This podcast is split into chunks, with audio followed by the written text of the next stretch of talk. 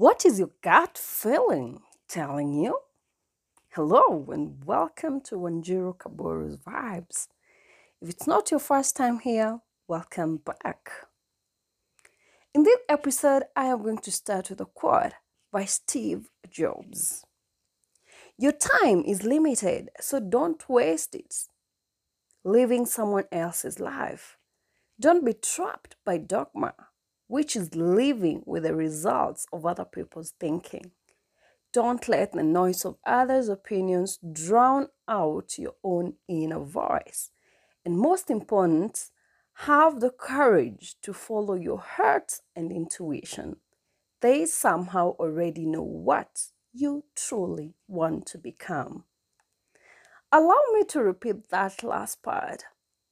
And most important, have the courage to follow your heart and intuition, they somehow already know what you truly want to become. These are some of the words that I find myself reflecting on and smiling so many times because of how true they are. Our gut feeling what is that? It is exactly what Steve Jobs called our heart and intuition. That soft voice in us that tells us, that gives us indicators that we so often ignore. And why do we ignore them? My guess is most of us human beings are worried or afraid of becoming exactly what we truly need to become or we truly know we can become. Therefore, we set our own limitations. We stay in a space of comfort because becoming what we truly need or should become is a certain ultimate way of living that requires work, that requires us to be so present in life, that requires us to be so awesome. I honestly don't know why we are so afraid of that. I am a victim. But there is no other way of living a fulfilling or fulfilled life than becoming what we truly need or should become. And how do we get there? By listening to our gut feeling. Today's episode or this episode is going to be short because I just want to get you reflecting on your gut feeling and leading you to actually paying attention to it. And I have three tips. One, our gut feeling is a soft voice, very soft, and therefore we might miss out on it in the current world of noise. There is a lot of noise around us. Noise from people telling us what we can, what we can do, what we are like, what we are capable of, and all kinds of things. And sometimes these people are us. We have a way of also setting our own limitations and making that noise so loud in our heads that we forget to listen or we are not able to hear our heart and intuition, that soft sound. So, here we need to observe solitude let us have moments of solitude so that we can truly hear that soft voice. Number two, we have to be very deliberate once we hear that voice because it requires work. I remember the last chapter of my book where I talk about commit to yourself. By committing to yourself, I usually mean that you need to step up and step out to really unleash who you are. After going through the process of discovering who you truly are, being nice and kind to yourself, kind enough to forgive your mistakes and to forgive yourself when you are, and being able to love yourself so deeply enough to truly live fully and be ready to die empty, to let go of anything and everything that comes in between you and your purpose and your destiny, then the last thing I emphasize on in this book is commitment. And this commitment is to yourself. Because I believe when you commit to being who you really are, then you're able to live a fulfilling life. You're able to truly be what I call a gift to the world. So, number two, be deliberate and committed to follow that voice step by step, action by action towards unleashing who you are.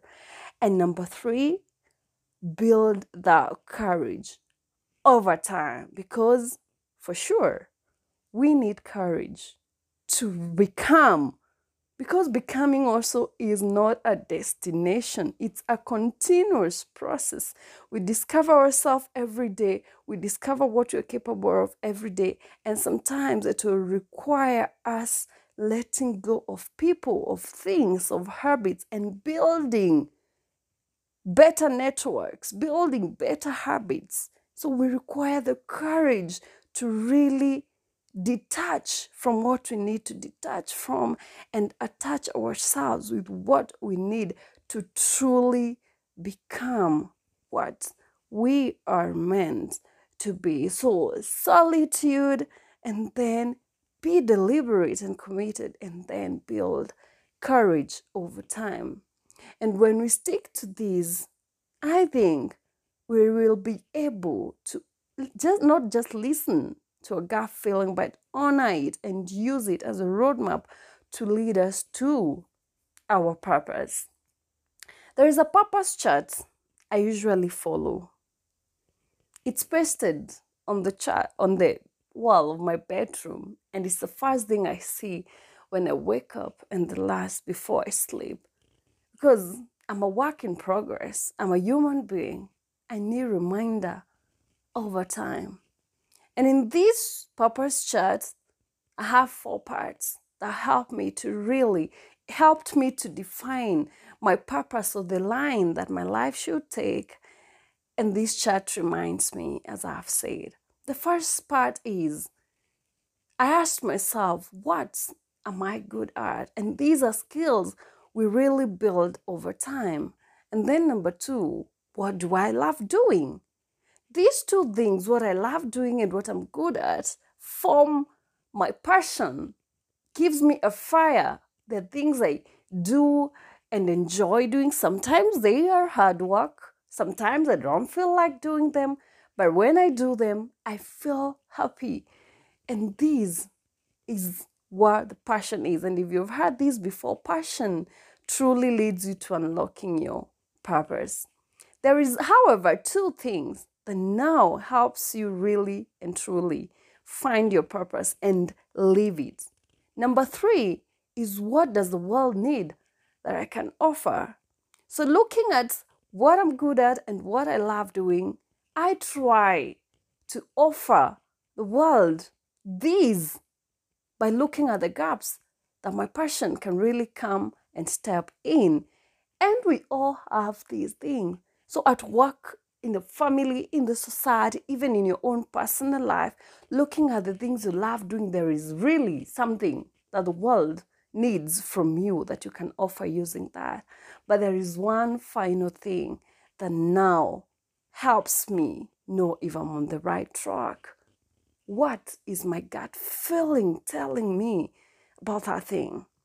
The truth is, we might do things for various reasons for money, for power, for prestige, for publicity. There are all kinds of reasons, and sometimes we are selfish beings that we can do things.